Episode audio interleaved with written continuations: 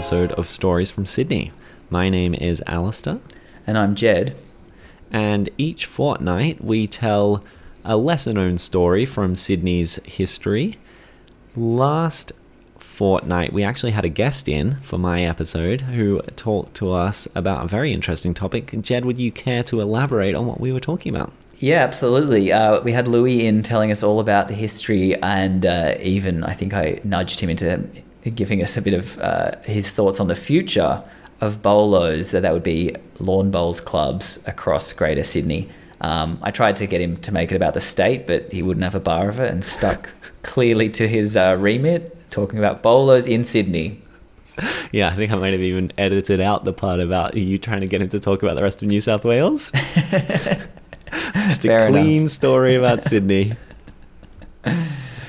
At the end of last week's episode, Alistair, I dropped you a clue for what I'd be talking about this week. I'll repeat it so it's Yeah, fresh in your helpful. mind. Thank you. So, this week's story is a well and truly rum soaked story about Sydney Cove and her preservation. Yeah. You've had a bit of time to ponder on it. What have you come up with? Well, not very much at all. I, I, I have this feeling that you've been very clever here, and that there's a lot going on with your play on words. But maybe, maybe not. I, I'm, I, I like it to somehow be about using alcohol as a preservative, but uh, I might be way off. I like that. It could tie in with our Egyptian theme from last season with the obelisk on uh, Elizabeth Street. Exactly, yeah. Um, a little bit of pickling or something like that. Yeah, I have no idea. I'm just gonna just gonna say I'm looking forward to a story that might involve rum again. It certainly might. In fact, it certainly does. Excellent. But before I begin our story about rum, the Sydney Cove, and preservation, I'd like to acknowledge the traditional custodians of the land on which we record our podcast. And uh, this episode, as last episode, that's the Eora people for both Alistair and myself, and the land on which this week's history takes place, which is quite a few different groups of people. And we're going to mention those groups of people by name throughout the show rather than now. Okay. Yeah. So our story begins way back in 1796 in Calcutta, of all places. Oh, great. I think that's where some of the, the rum was coming from, the Bengal rum, right? Yeah, it was. So a, a Scottish trading house based in Calcutta called Campbell and Clark heard of the potential of trading with the fledgling colony of Sydney, and so they bought a ship called the Begum Shaw, and their plan was to basically fill it with goods, commodities, and send it to Sydney where they heard prices were high hmm. because there was a you know a shortage in almost everything. Basically everything.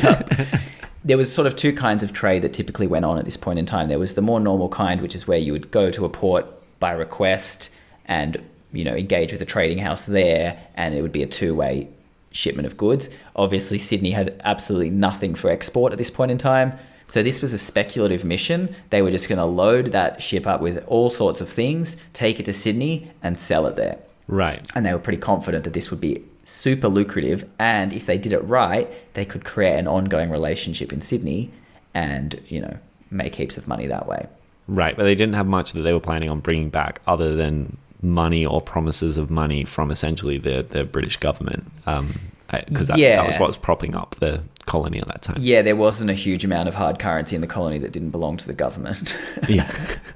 so that was the that was the main client um, so they were very dependent on on having a good relationship to make it Yeah. work and so in order to do that they renamed the ship because that's you know you name something after someone they love it they renamed the ship and they called it the sydney cove Oh, wow. Okay. Yeah, they- they've gone straight for it.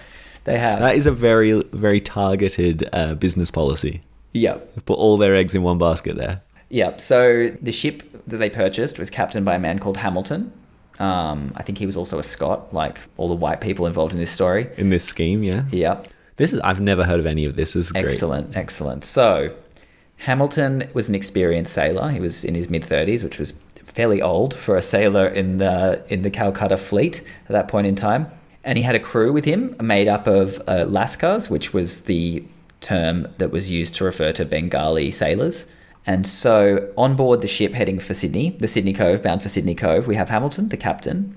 We have the Lascar seamen, Hmm. and we have a couple of other Europeans. We've got William Clark, who ha- had a position called the supercargo, which basically meant he was responsible for the cargo on board the ship. He was representing the trading house from which he came, Campbell and Clark. Okay. Mhm. Um, oh, so he was he was the namesake He's a Clark. the. He's not the Clark. Right. He's a Clark. Yeah. He's one of the lesser Clarks. And it's I'm glad, lucky I'm not telling a Maclay type story about them because the amount of William Clarks in that family absolutely do your head in. Excellent. We'll move swiftly on. yeah, yeah, yeah. And there's a couple of other uh, men on board the ship, um, carpenters and you know various ship hands and what have you. So it's a mixed bunch. Maybe a doctor or something. Yeah, mostly Bengali and a few Scots. Mm-hmm. With a lot of rum. A lot of rum. Yeah, their cargo is mostly rum. Apparently, they had about 31,000 litres of the stuff. That's a lot of rum. Um, but they also had a bunch of other luxury items and co- commercial fodder, um, food, obviously. And they had a, a horse, a cow, and an organ. Oh, lovely. For entertainment? They'd covered a few bases depending on what was in demand in the colony. so they, the journey from Calcutta to Sydney was about 12,000 kilometres, and it would require the ship to sail due south until it hit the roaring 40s, then take the 40s uh, east. Like underneath Australia. kind of thing. Basically, yeah, come around the mm. southern coast of Australia across the Bight. And then at this point in time, Van Diemen's Land was not an island, or it wasn't known to the, the them to be an island. It was an island. Still was an island. 10,000 years prior, not an island, now an island, but unbeknownst to them. So their plan was to go around the bottom of what is now Tasmania and up the east Okay. coast to Sydney. Piece of cake, right? Yeah, well, that's uh, yeah. I believe that was the traditional way of getting there uh, because of those winds, the Roaring Forties. It, yeah, a piece of cake in a way, but also it's terrifying to think of any of these voyages back in the like.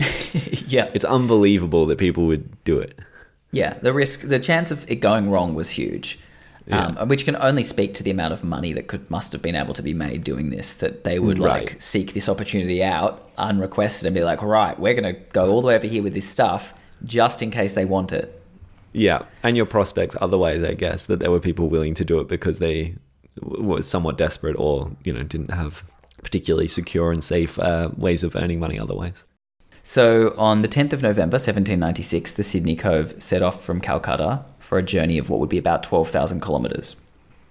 First four weeks went quite well, but they were still a thousand kilometres from the west coast of Australia, probably in the roaring 40s, and they hit a huge storm which cracked the hull and led to the ship taking on about six inches of water an hour. Wow.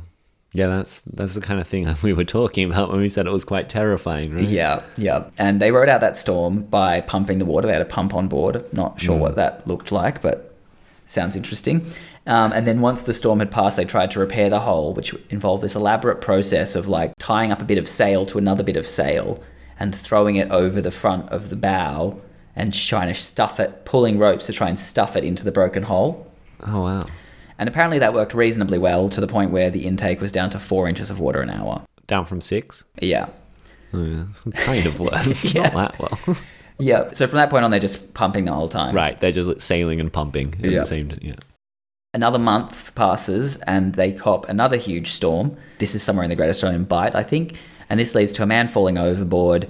Um, sails get torn. There's now a meter of water in the ship. The pump's not keeping pace. So there's t- round the clock constant manual bailing occurring as well. Oh man. Everyone's getting sick from being in a freezing cold storm. Keep in mind, these people have been living in Calcutta and now Yeah. they're in the Great Australian Bight in a storm off like offshore. Right. Oh gosh. And they're not and they know that they're not keeping up and they're just watching the water rise ever so slowly every day. Exactly, yep. So they round the tip of what was to them Van Diemen's Land, somewhere near Hobart, is now, and it's taking all the men that are on board that aren't sick to bail, and they're still losing out. So Hamilton, the captain, spots some land and aims for it and thinks, you know, we're done, we're not going to make it. Right. So he, he basically pulls up the ship near the land. It's nighttime, so it doesn't want to land. Yeah. Uh, and then on the morning of February the 9th, 1797, the ship is basically, he wakes up to the sun, and he probably didn't wake up, he's probably up all night, but the sun rises. the ship's basically on its side, and he basically can't sail it. Oh So wow. he tries to land on this island and runs aground on a sandbar. when you say it's on its side, that's not because there's sand underneath, it's because it's so full of water and broken that it's just tilting Yeah. massively to one side. Okay. Yeah, exactly. If you've ever done any dinghy sailing, um, you'll know what it's like when you fill that boat up with water and it sort of plods along awkwardly. Okay. So Hamilton runs the Sydney Cove aground on what was at that point a nameless island in the Furneaux group of islands. Okay. Have you heard of them? Ah, I feel like I have. Um, are they off Hobart? Are they kind of They're between the north coast of Tassie and Victoria. okay? So Flinders Island and King Island's the biggest two. Yeah, yeah. King Island, where the cheese comes from, and I think there was a lot of um, sealing, that like killing of seals for their natural products that was went on in those islands in the early years of the colony. Yeah, there was. But at this point, there's no people on those islands whatsoever. Okay. So the ship's beached, the crew's exhausted, and they're in the middle of nowhere. Yeah, they're in the Bass Strait. there's no one who wants to buy their rum. no, no, no hard currency available. So they set about erecting some small stone shelters on an island that they've newly dubbed Preservation Island. Okay. Good name. They're Uh-huh. quite good at naming things, these Scots. Yeah. So they're building some shelters, setting up a little bit of a camp, and then they've got a longboat, like a sort of emergency boat that was attached to the main ship. Right. And they use that by salvaging everything from the ship and moving it to another nearby island, which they've called Rum Island. So one's for the rum and one's for the people. And they're kind of just sailing between them on a, on a, a little paddling boat. Exactly. And this goes on for, you know, a matter of days until after two weeks, the ship's basically so sunk that they can't salvage any more from it. Right. And so they're all now focused on their little settlement on Preservation Island. And their rum stores on Rum Island. Yes, and their organ, presumably. Uh, yeah, I wonder if that was considered worthy of rescuing. And so on the 26th of February, so 17 days after they've arrived, they've got the longboat repaired, everything's set, and they realise their only hope of rescue is to get to Sydney because there's no European colony anywhere nearby. There's no shipping routes coming through here. They've got like maybe the tiniest chance of flagging down a passing ship, but really, Yeah. their only hope is getting to Sydney. Okay, and so Hobart, Van Diemen's Land is at this point, this is too early for the convict settlement in Van Diemen's Land. At this point in time, the only settlement, the only British settlement in Australia is Sydney. Right. I think Newcastle's not quite up yet. So are you going to tell me now that they're going to try to canoe their way to Sydney from, from the Bass Strait? So the longboat, the longboat has a sail, okay, okay, so they can sail a little bit. can sail, but it's a not, it's not an ocean-going vessel. Right. And yes, they are. okay, this is a very exciting. Presum- I mean, presumably it went somewhat well because we know the story. They didn't all just die and disappear. So I'm stunned that they made it very Look far. you thinking ahead. So on board the boat, the uh, longboat, we've got William Clark, the supercargo, and with him he's got four other Scots, I think, or Brits in anyway, and twelve Lascars. Okay. So there's seventeen. Is that because a lot of people have died so far on the mission, kind of thing? Like, or did they just not have a particularly large crew to start with? No, the rest of them are staying on preservation. Oh, okay. So they're going on a little a little trip to try to find help to then go back Yeah. and get the rest of the stuff and the Exactly. people. Okay. Yeah. So the most Hamilton, the captain, and everyone else is staying there. Because because they couldn't all fit on this tiny little longboat. Yeah, it's also extremely dangerous. Yeah. Whereas, as you mentioned, like there are, and I'll get to the people who stay there later, but there are there are things to eat. So it's not like a death sentence to be left on the island. Right. It's just that it doesn't have any real prospects of much changing in the next decades. yeah, yeah, you might be waiting a long time. Yeah. Okay. This sounds a lot like the um the Batavia, the sinking of the Batavia off the west coast. Yeah, there's some parallels yeah. Okay. and some key differences. Hopefully they don't all start killing each other. yeah. So the men on the longboat are some of the first people ever to sail across the Bass Strait, which they didn't know when they started was a strait, but they certainly became suspicious that was the case as they went on. Right. Because yeah, they expect they're just sailing up the coast right now, the east coast of a continuous landmass. Yeah, so they, I mean, you know, g- given the Sydney to Hobart is sort of notorious Yeah. for being such a dangerous trip, It's not an easy strait. they didn't know this was the case. What they did have was a sextant to calculate latitude, and they reckon it would take them two weeks to get there. But pretty much their plan was follow the coast up. Right. Two days after departure, they sighted the mainland and started heading north up the Victorian coast until a storm started brewing and their boat was quickly foundering on the waves. They thought about putting in at the beach, and then they realized that was a terrible idea because there was a huge swell. Yeah. So they pulled back off the coast, hove to with two anchors, and started bailing. Basically, they were constantly bailing all night. Again, Because, so the waves are big enough that they're crashing over the boat, filling it with water, and they're just Yeah. trying to frantically pull it out with their small buckets. exactly. And so they decided they needed to get ashore. They were staffed, so they cut their anchors and tried to land at the beach, which was an absolute disaster. Completely destroyed the boat.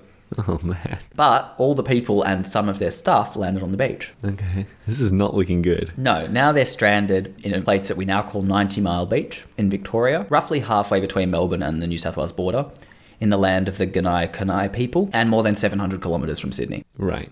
So they've got two options. One, they can light a beacon fire and hope for a passing ship. As I mentioned, that's pretty unlikely. Yeah, because also the passing ship would presumably just assume that they were Aboriginal people and not that they needed rescuing because they were trying to transport rum to Sydney Cove. Exactly, which led to option number two, which is walk to Sydney. Right.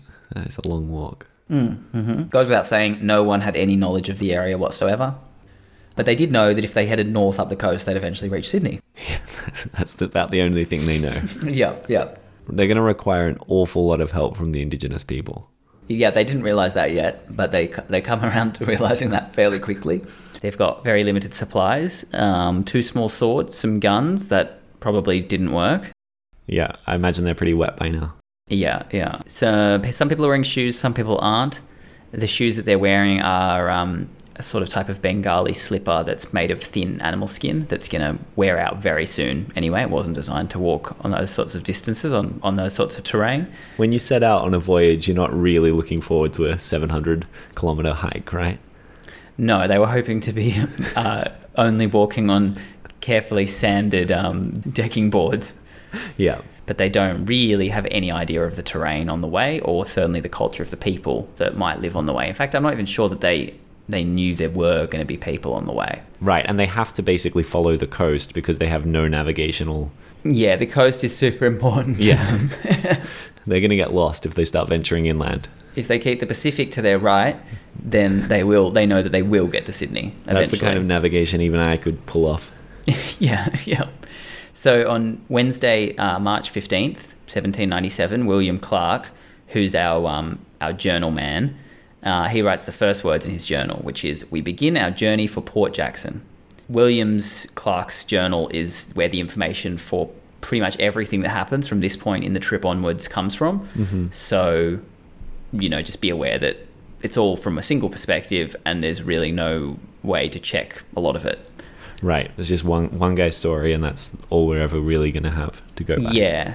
And he refers to his group uh, in the first person plural a lot. So it does, it's kind of difficult to differentiate um, between people. And there's not much in the way of interpersonal conflict that he writes about. It's very much like, we did this, we did that. And so they kind of blur into a, a single mass Right, right. in his telling. Where presumably there would have been all kinds of different opinions and frustrations and yeah disagreements between the group. Yeah. Yeah. I mean, if I was walking with a group of people for that far, I'd probably disagree with someone at some point. Even you, yeah. Even I. So on on the fourth day of their journey, so they've they've marched for three days, heading roughly northeast, and they've had no interactions with the Kurnai people. Although I think it's safe to say that the Kurnai have probably noticed that a bunch of people have landed on their beach and started walking. stumbling around in Yeah. strange clothing. So, an interesting thing about this trip that they're undertaking uh, is that a lot of the area they walk through it would appear somewhat similar to it does today, except for the biggest difference would be the river crossings. So, river crossings presented a huge issue for Clark's party because they were quite deep. So, every single time they got to them, and there's a lot of river crossings between Melbourne and Sydney. Oh yeah, there'd be so many, right? Yeah. Even Yeah. just like ones that are fairly inconsequential now, but would but if you had to wade across it with all of your stuff, would be a pain. Well, they were all too deep. So every single river had to had a raft built and sail, well, not sail, but float, drift across. yeah, man. because yeah, that's just the way the river crossings were at the time. If you were to do this today, a lot of these rivers are walkable in low tide because of sedimentation from land clearing and agriculture upstream and stuff. But when this journey happened, and probably because these guys were weak to non swimmers, Yeah. yeah, they had to raft every single one. And a lot of the Aboriginal groups that they came across were very helpful to them in that regard, which is obviously of huge value to them because it was a massive um, time sink for them trying to trying to raft across these little river mouths. Yeah, yeah, absolutely. I imagine that, that potentially at times there would have been maybe fords a little bit further upstream that Aboriginal groups could have kind of directed them to and stuff like that, or just help them to build the rafts, maybe. Yeah, exactly. Both both occurred. So by the end of March, they've been away from the preservation for five weeks, and everyone's still alive, but they still have 500 kilometers to go to get to Sydney, and they do know roughly how far they have to go. In fact, Clark keeps track of the miles they've walked in his diary um, each day, and he does a really good job of estimating how far they have to go to get to Sydney. Oh wow! Yeah, so it's not like as they go, he's just like, oh my god, we're you know, we've this is there's no way of knowing. He um he keeps a handle on it pretty well. Yeah, I remember reading some accounts of early kind of expeditions out of Sydney um, Cove that I think William Dawes and a couple of other guys went on to maybe get to the Hawkesbury and things like that. I think that they used to count their steps, and that it was it seemed incredibly inexact, but they they did manage to kind of figure out how far they'd walked and in which direction by I think making mental notes of like we walked this many steps in this direction, then we turned a little bit in another direction, that many steps, and they would count it all together, and they knew roughly on average how how far they would go in a step. Yeah, there was definitely a like a rudimentary form of surveying that was used in the maybe 18th century. Uh, Wentworth, Lawson, and Blaxland did some of that when they were crossing the Blue Mountains as well. But I think that was probably more a case of deliberate pacing of steps to calculate distance. Right. So as opposed to this, which was walking like walking for the purpose of covering distance. I'm not sure you right. could stumbling and tripping. And, yeah, yeah, Whereas if you had another guy with you who was just the distance man, he could probably walk a little bit behind and pace it out. in very exact strides. Yeah. Perfect. Yeah. Um, so crossing the Nadgee River, which is just south of Eden today, um, near the New South Wales Vic border, they were confronted by a group of Indigenous men who Clark described that they reconciled with after giving away a few strips of cloth.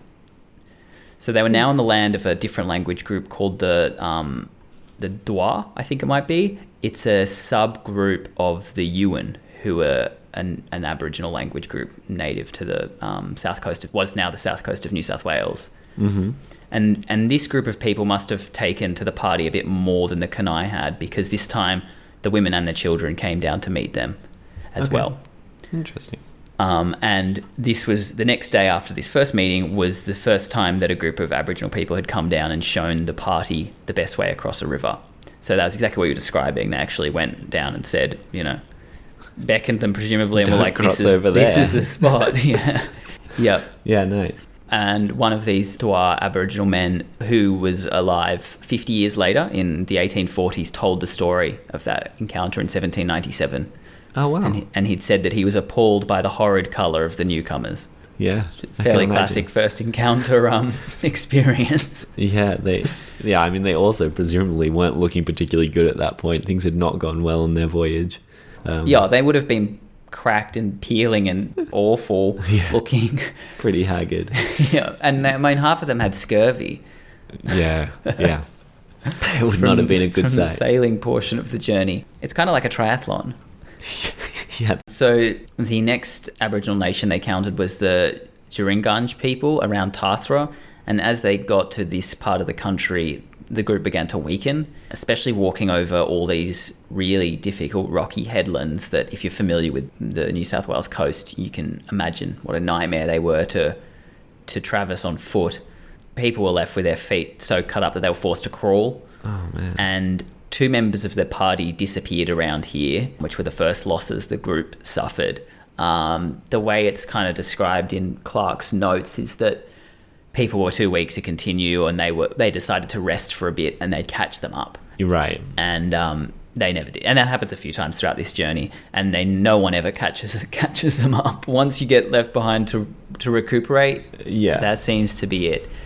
I think that happens quite a lot in these kind of really extreme circumstances where people have to keep going to get to the end destination and people have to kind of get left behind and they always say they'll catch up, but it's kind of, I guess, I guess, a mental way of getting around the fact that you're probably never going to see the people again. Yeah. And because we, as I said, it all comes from Clark's journals, we don't know what happened to any of these people that get left behind. There's no, of these two people who are Bengali, there's no, we, we have no information as to what might have happened to them. Right. Doesn't stop people speculating. At this point in time, also the rice supplies run out, so it's all hunting and gathering. Right. Um, but despite this, Clark actually remains quite upbeat, describing the beauty of the land he's crossing. He describes crossing a delightful plain and listening to the roaring of the surf on the seashore. Hmm. That's yeah. Well, good for him that he's able to keep appreciate the beauty of nature while uh, people are starving around him and failing to keep up. Yeah, and I mean it is a tremendously beautiful part of the world. Um, I found Yeah. out that Merimbula is actually a Djiringanj word that means beautiful place of plenty or paradise. Oh wow, yeah, So um, Clark, not the first person to have these thoughts. yeah. No, I imagine it would be very beautiful, but really extreme circumstances. And I imagine they would have needed a lot of help at this point from the the Aboriginal people to point out what's edible, what would help them um, keep going, and presumably to help them to hunt as well, because I imagine they wouldn't know the best way of going around about it or have the tools, perhaps. Yeah, once again, it's um, uh, certain interactions are mentioned in fairly significant detail in the diary, but others aren't. So a lot of it's conjecture. I mean, I think it's safe to say there would have been some limited fishing ability in the group. They were, you know, seafarers after all. But there's no doubt that the the knowledge and experience of the Aboriginal people they met was invaluable. There's a lot of mentions of um, exchanging things and gift giving of fish, uh, and also there's uh, they pass huge middens of clam shells and stuff. Right. So there's obviously plenty of seafood to eat in the area, and that's pretty much what their diet consists entirely of. Okay. So, just south of Bermagui Creek, Clark's party was confronted with a group of 50 armed Djiringanj men. This was the first time hmm they'd been sort of confronted. Yeah. Um, and they diffused the situation with a mixture of things. They displayed, demonstrated their friendship through gestures. They gave some gifts, and um, they did a small show of their strength by doing a bit of a pose with their uh, guns and, and knives, Okay. hoping that the word had sort of filtered down from Sydney what the guns could do. Right. Even though we're still conject it's conjecture, but probably theirs don't work at this point. Yeah, we don't actually know. They never they never mentioned firing them, Yeah, but they they do carry them.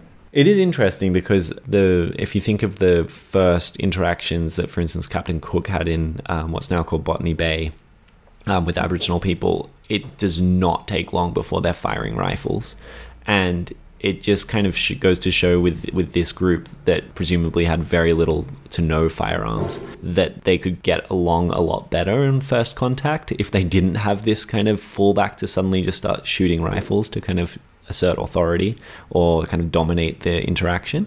Yeah, well, it's such a different type of first contact because there's a power imbalance, a great power imbalance, but it's going in the other direction. Yeah. On April the 11th, they reached Wallaga Lake, land of the Walbanga people. Clark started to discern the cultural and linguistic differences between the people they met. So, in his journal, he remarked that, quote, as far as we could understand, these natives were of a different tribe from those we had seen, and were then at war with them. They possessed a liberality to which the others were strangers, and freely gave us a part of the little they had. The Walbanga even invited the visitors back to their camp to stay the night on the lake shore. Um, the group was paraded around and subject to the women's and children's curiosity. And then, sticking with common ground, Clark and Thompson decided to mime the fierce and intimidating demeanour of the Djiringanj men they'd encountered. So I feel like from this encounter, it's pretty obvious that word about them is preceding them up the coast, not surprisingly. Yeah. So after their um, overnight stay at the Walbanga camp, some of the Walbanga men followed the party and canoed them across the three largest rivers on their country, which is the three rivers that are today at Narooma, Tuross, and Moruya. Clark describes the Walbanga canoes as being made of bark, about eight feet long and two feet wide, and each man could take four passengers in his canoe. Wow. Yeah. That's a big canoe. Clark found it super impressive that they could carry so many people stably, even at the same time while he was deriding the canoe as of like inferior design, Right. which is just typical. Yeah. I, th- I mean, they, they're definitely not used to seeing uh, things made of bark to that extent. Yeah, but that I mean that is a very impressive canoe, for, like to fit four people plus the person paddling. Yeah, and people kept they kept falling out of it, so obviously required a certain talent to um, to ride. I was going to say I think that that's quite a common theme um, because I was again reading about uh, different areas around Sydney and the Hawkesbury and stuff, and definitely when the British were tried to get into any of these bark canoes, they inevitably fell off. They would require quite a lot of skill and balance to to maneuver. Mm. Um, the Walbanga also gave them food and directed them towards fresh water. Uh, but despite all this assistance, on April the 16th, nine of the Lascars, the Bengali men, were left behind as they also could walk no further. Same deal, they were going to catch up, but they've never been seen or heard from again. Right. It does seem that it's only the Bengalis that are being left behind. How many? What, what was the makeup of the group between the kind of like vaguely Scottish? It was 12 Bengalis and five white guys. Right. It does make you feel like maybe they were not getting the same amount of supplies, or I don't know, something was going on. Yeah. That was meaning that they were getting left behind, like entirely. Yeah. So, um, so by this stage, the group's extremely weak and openly dependent on Aboriginal hospitality. Yeah. And Clark wrote as they left Ulladulla that they had walked 10 or 12 miles each day without meeting any natives, and being wholly without nourishment, almost perished for want. Right. So they're really dependent on meeting meeting Aboriginal people. Yeah, yeah, and they're they're aware of that now. like, please, please, just meet an Aboriginal group. We need some food. But, they're nearly there if they're at Ul- Ulladulla. Oh well, I mean, you walk you walk to Ulladulla and let me know if you feel that way. I don't know. If I started deep down in Victoria, I'd be pretty happy if I was in Ulladulla. Hmm. So at 9 a.m. on April 26, Clark's party reaches uh, Wreck Bay near Sussex Inlet, which is on Wandandian country. And here he sees a group of uh, Wandandian men on a hillside, and he thought that they appeared friendly. They met with the group and they were given fish, but then they were confronted by a larger group of over 100 men that were shouting and waving spears. So by this point, Clark's party is only six, and during this encounter, Clark is speared through both hands.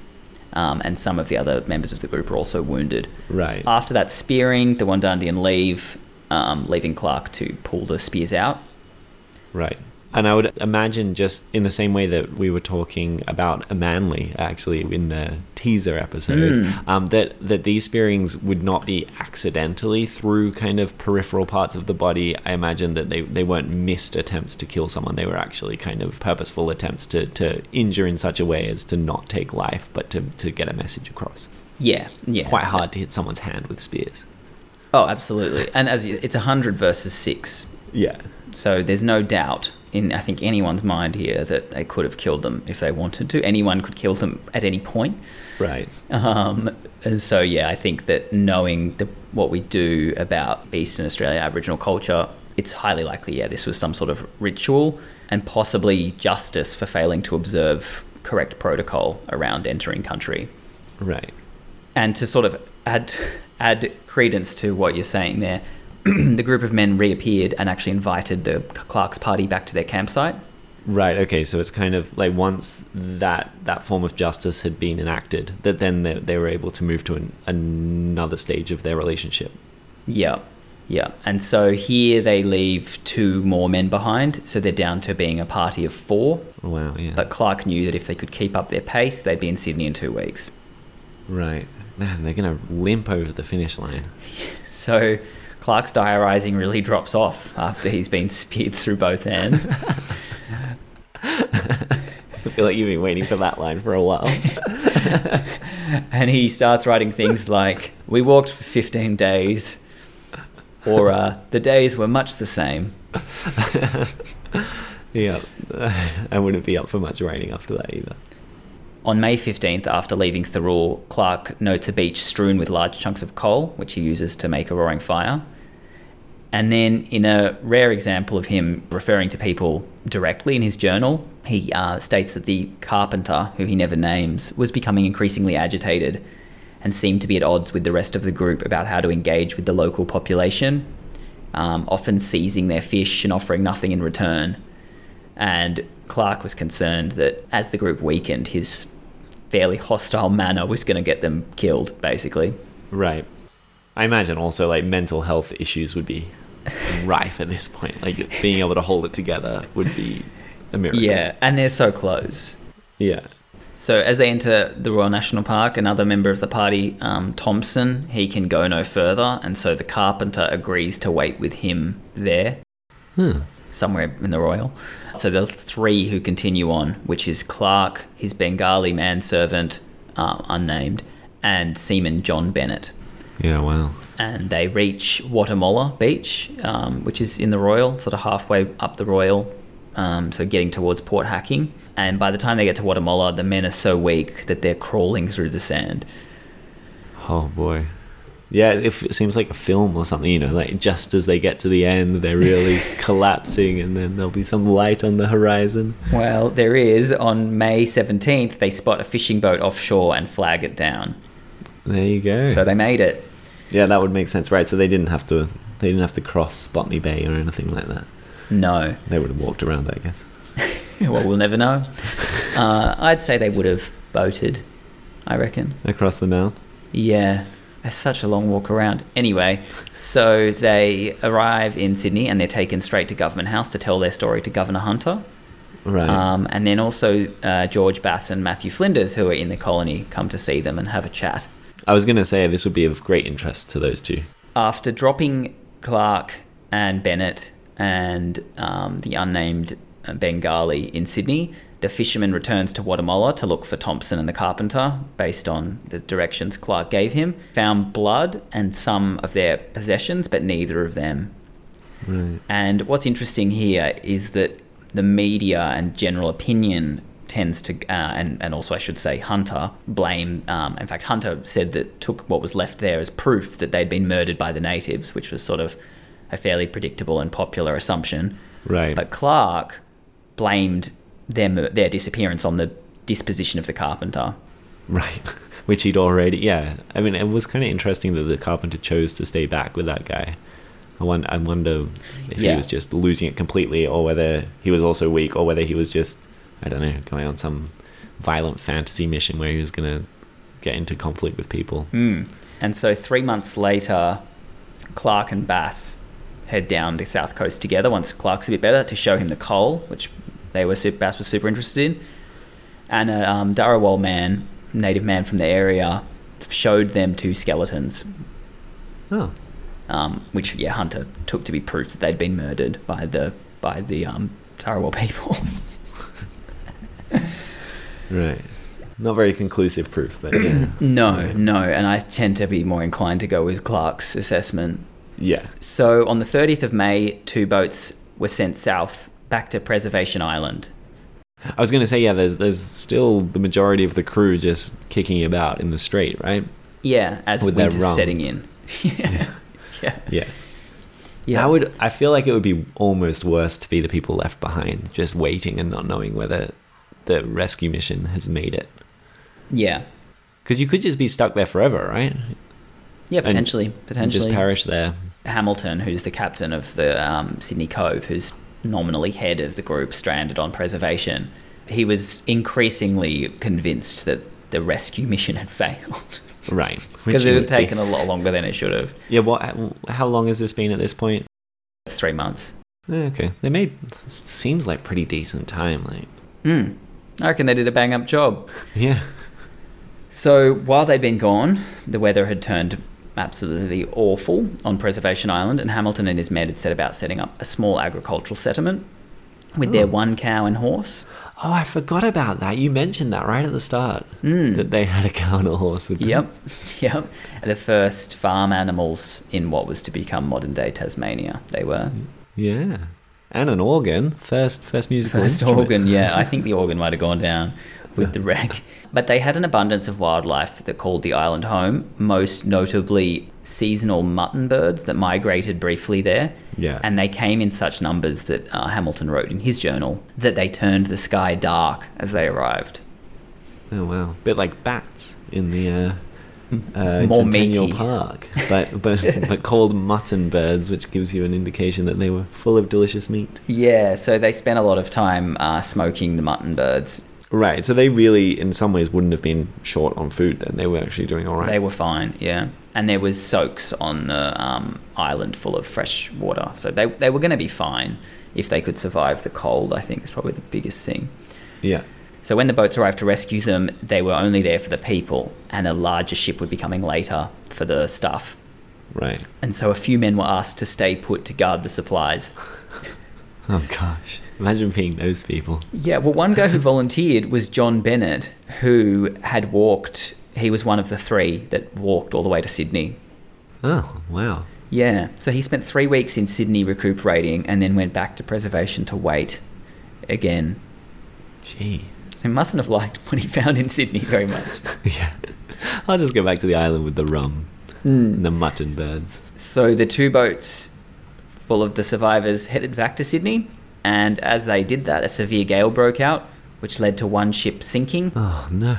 which was the death of the captain who had volunteered it, along with eight Bengali seamen who were on board that boat, who had survived the first wreck and then died in the rescue.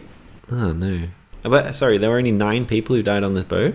It was a it was a much smaller boat. I don't think it was I don't think it was particularly well suited for the going to the Bass Strait on a rescue mission in winter. Yeah. Quite frankly. Yeah. Also, does seem again like the Bengali. Like there's a very like racialized uh, line between who's dying and who's not dying in these rescue attempts. Yeah, I mean it's worth noting that the vast majority of people on board the Sydney Cove were Bengali, Bengali. so they Right. like were overrepresented in every group. But you're quite right. Of the three people who made it back to Sydney on foot, two were white. Right. So after he took Bass south to what is now Coal Cliff to show him the coal, Yeah. Clark took a berth on a on an ocean-going vessel in August, bound for Calcutta, to tell the ship owners of its fate. Not a good business trip. No, and Hamilton, the captain, had to wait until December until he could get a ship, acquire a ship to head back to preservation for the rum and remaining men. Oh wow. So um, Bennett and the other men that were waiting there were there for six months on stint number two. How come it took so long? Because there was it, Sydney was such a small town, there wasn't an ocean-going ship ready to just be grabbed. You know, they had to wait for someone to be like, "Yeah, you can take my ship." Yeah, that's a, so they had to wait longer the second time than the first group who were waiting for the rescue mission, but they would have mentally been in a better place because they knew that that they had it, people who knew they were there and they were someone would eventually come to get them. Exactly, yeah. There's some interesting little side anecdotes here, um, which might have occurred to you, which is that uh, when word got to Sydney about all this rum in the middle of the Bass Strait, it wasn't only the uh, owners of the rum that were keen to go and get it back. Yeah, it's a treasure island. Yeah, a group of 14 Irish convicts concocted a scheme to steal a boat in Parramatta and sail it to preservation to claim the stash. Yeah. What's amazing about this story is that they actually made it as far as Wilson's Promontory. Okay, you're gonna have to tell me where that is. Oh, I thought you'd know it. It's the southernmost tip of mainland Australia. Oh gosh, wow, that is incredible. On it, and presumably this boat that was in Parramatta might not have even been designed for open ocean. It Yeah, not sure. It was yeah, I, I wasn't sure about that, but yeah, they did they did knock it off in Parramatta. That is incredible. That's very well done. Yeah, so they got to a small island down near Wilson's Prom, and the group was split into two for some internal political reasons, and half of them took the boat and headed north back to Sydney to turn themselves in. Obviously, Oh, they no. decided the mission was a failure, where two of them were put to death for the escape. Now, the other seven were thus stuck on, mar- marooned on this small island in the Bass Strait, a different island, What happened? They got so far and then they just packed it in. Someone lost their nerve, and they were marooned there until Bass came through in January of 1798, and he saw their fire and thought he had found, you know, the men from the preservation. So he stopped there. Anyway, he gave them some provisions and said that his boat was full, so he said he'd pick them back up on his return journey to Sydney. And when he came back, this is super dodgy, but apparently he could only fit two of them on his boat. What? So he picked them all up and he dropped the rest of them. He took the sick two all the way back with him. He dropped the rest of them on the mainland, gave them his compass and a gun, and told them to walk to Sydney. and they were never heard from again. Yeah, not surprising. Um, but perhaps possible that they caught up with the Lascars in Moruya. Yeah, it's, terrifying just the distances and the I- isolation that these people would have been in, like, yeah, in land that they knew nothing about. Yeah, it's just so it's so funny all these people like different groups out and about, and it's like the scale of that area is so vast, but they just like bump into each other. Yeah. So, oh, I'll be back Oh. for you in a few weeks. Oh, what's that fire over there? Oh, just some convicts who escaped many years ago. Um, so by February 1798, the cargo had been recovered, and the wreck of the Sydney Cove was left to be sinking slowly into the sea. Clark, obviously a bit of an eye for commercial enterprise, he turned his patchy journal into a 6,000 word piece that was syndicated in newspapers and journals and whatever across the empire. Became a literary sensation. He did, but the whole thing is written in a tone that is extremely different to his journal. So the ghostwriter uh, is very visible, I think you could say, in it. Right. Okay. So we have both. We have the original journal and this. The journal's lost, but there are quotes from the journal in this thing. Ah, okay. So he didn't even pretend to write it himself. He got someone else to write it and quote his journal. Yeah, seems like. So the the, the piece that was written describes unfrequented deserts that he was forced to cross and his encounters with barbarous hordes. Right. So it was a bit of um, pulp for turn of the century, you know, housewives to lap up kind of thing. Blame it on housewives, yeah. I doubt the housewives were the major audience for this.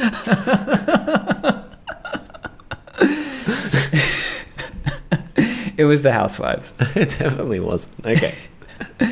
Anyhow. By 1803, so five years later, there's now a British settlement on the Tasmanian mainland, and there's some 200 sealers based on the islands of the Furneaux group. They're based on different islands, but they're going between the islands, clubbing seals and Yeah. sending them to China. This is what oh, I didn't know they were sent to China, but I, yeah, this is what I know of early kind of economic activity in the Bass, what's now called the Bass Strait. Yeah. So, I mean, that is also comes in a way from the preservation's misadventures because that was how they knew there was an abundance of seals to be clubbed. Right. So, that is the story of the Sydney Cove, of a Sydney Cove, I should say. Yeah, good for making very cryptic clues, the naming of that boat. So it never made it to Sydney Cove. Never made it to its eponymous cove. No, it didn't. It is still in situ on preservation or off Preservation Island. It wasn't until 1977 that some divers relocated it. There was sort of some oral history about this, but it was more or less a forgotten piece of history. Um, and in 1977, a group of divers uh, rediscovered it, and um, a lot of the stuff that they salvaged from the wreck, the wreck of the Sydney Cove, is actually at the Queen Victoria Museum in Launceston. Yeah, that would be a great place to visit.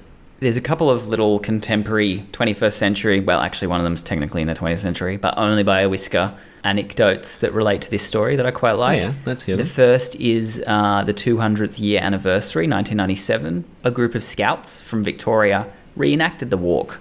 Wow, impressive. It's a long walk. Yeah. A good success story for the scouts. And that led to a bit of renewed interest along the way, as you'd expect. So there's a few plaques and what have you now about it. Right. But the real cracker came more recently when James Squire Brewery decided to make an ale called Preservation Ale using yeast extracted from one of the unopened beer bottles that was found in the wreck. Oh wow, that's um that's a very niche beer. I unsurprisingly have never heard of it. Yeah, well, it's not widely available. But uh, if anyone knows how I can get my hands on a pint of delicious preservation ale, please do get in touch. Yeah, I would definitely be interested in that. So they must, I guess, once you have the yeast culture, you can then uh, reproduce a lot of it, and it will start to mutate in different ways. But it's still coming from that original beer bottle that was under the sea for a few hundred years. Yeah, and they tried to make a beer in the style of beers that were drunk at that point in time, apparently. Apparently, it's a porter style beer with hints of blackcurrant and spices. Sounds delightful. Mmm. Yeah, I wonder how much they can't have made very many. I don't imagine. Interesting that James Squire took that on as well. Yeah, well, it's the whole convict thing, isn't it? Yeah, kind of. Yeah. So I'd heard this story. I heard this story and I read a book that came out a few years ago called Preservation by Jock Serong. Now it's a work of historical fiction, and he takes the journal, the, you know, the small piece of information we have, and sort of fleshes it out with this m- much more elaborate work of fiction. Yeah. And it starts out with William Clark being murdered in Calcutta, and this like tyrannical working class guy who's you know on the run or whatever kills him, takes his identity, and gets on the boat. Oh wow. So what? So there's a tyrannical working class guy who kills the real William Clark and then gets on the boat impersonating him, an imposter. Yeah. But also happens to be literate and able to write a journal. Yeah, Right. Okay. It's a it's a it's a work of fiction. I should add here again, since you seem to have missed that key point. So I don't know why they had to add that to the like. It's already an extraordinary story. You don't need the person to actually be an imposter to. you well, know? if you would just let me continue for one moment, All right, all right. you will find out that the reason he decides to employ that narrative device is because the fake William Clark basically I don't know if he orchestrates the crashing of the ship. I don't think he does, but once the rescue mission's underway, he's determined to kill off everyone along the way.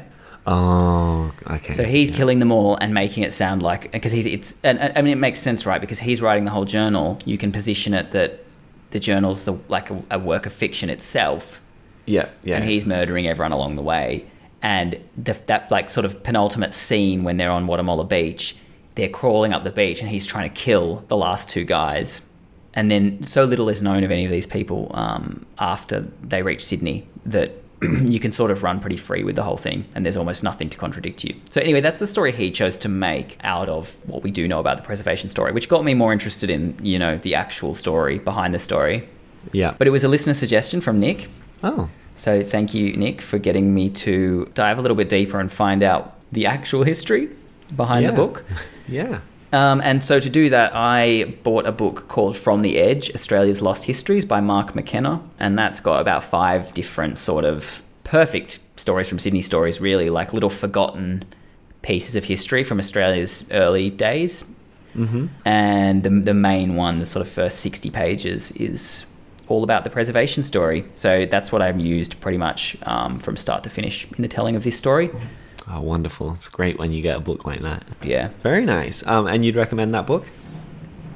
Yeah, I'd recommend both books, to be honest. I can tell that you weren't um, wrapped at the idea of No fiction. No, I, well, I, I like I like fiction as well, but I'm, I'm I'm very dull and I like non-fiction quite a lot. So just to clarify, the journal does not exist anymore. All we have is a, a popular account that was a bestseller of sorts, or, or at least a widely sold book that includes excerpts from a journal that is now lost. Yeah, that's right. Interesting. You mentioned the Batavia incident, and um, I kind of wanted to tie that back into the goings on on Preservation Island. Obviously, none of that happened. So, what's interesting on preservation is that the hierarchy established on board was retained when they landed on the island. Mm-hmm. Uh, there wasn't a like a breakdown in the in the functioning of society or a reimagination of how society should be organized.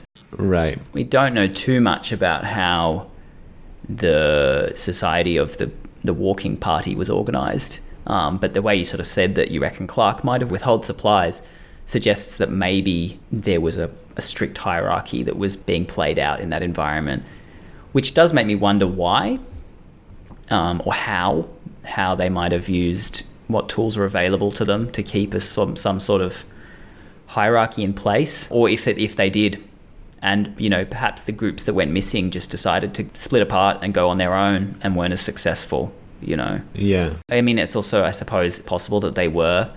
In a way, any of the groups that were left behind might have become assimilated into the Aboriginal nations or tribal groups that they passed through, or something else might have happened to them altogether.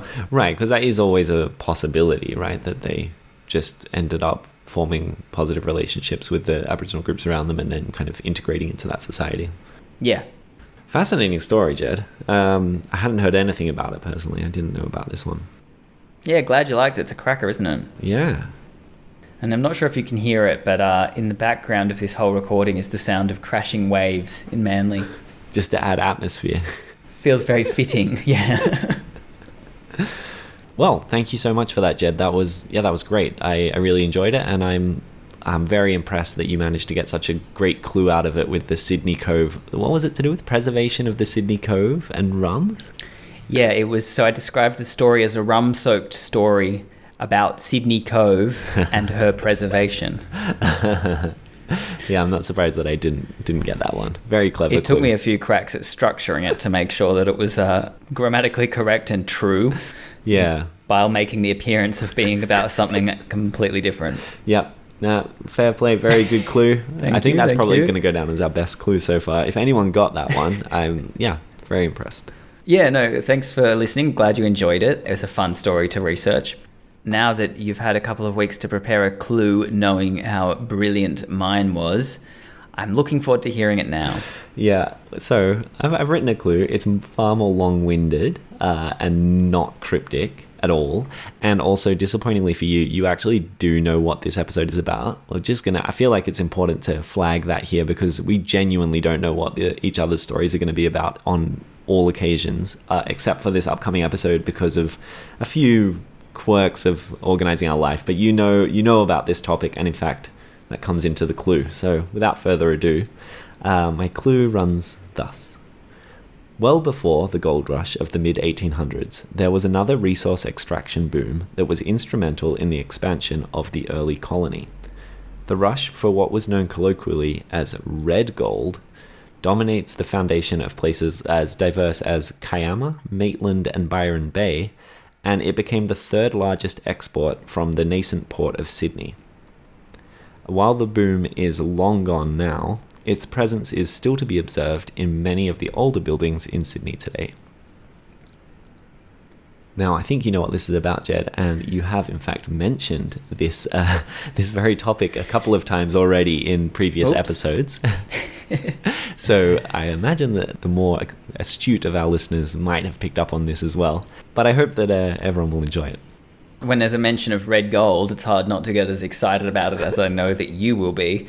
Um, and so I, I do enjoy bringing it to your attention. Yep, I have a good idea what this episode's about, and I know that you are extremely well researched. Well, So I'm looking forward to hearing all about it. Don't put yourself down, you are. And I'm looking forward to hearing all about it next week. it's been a bit of a hard one to find information about. So it's more that I've I've spent quite a lot of time digging in weird places to try to find out about it. But yeah, And hopefully I can pull out a few of those references from you through some choice questioning. Yeah, well, I'm sure there'll be a lot of questioning.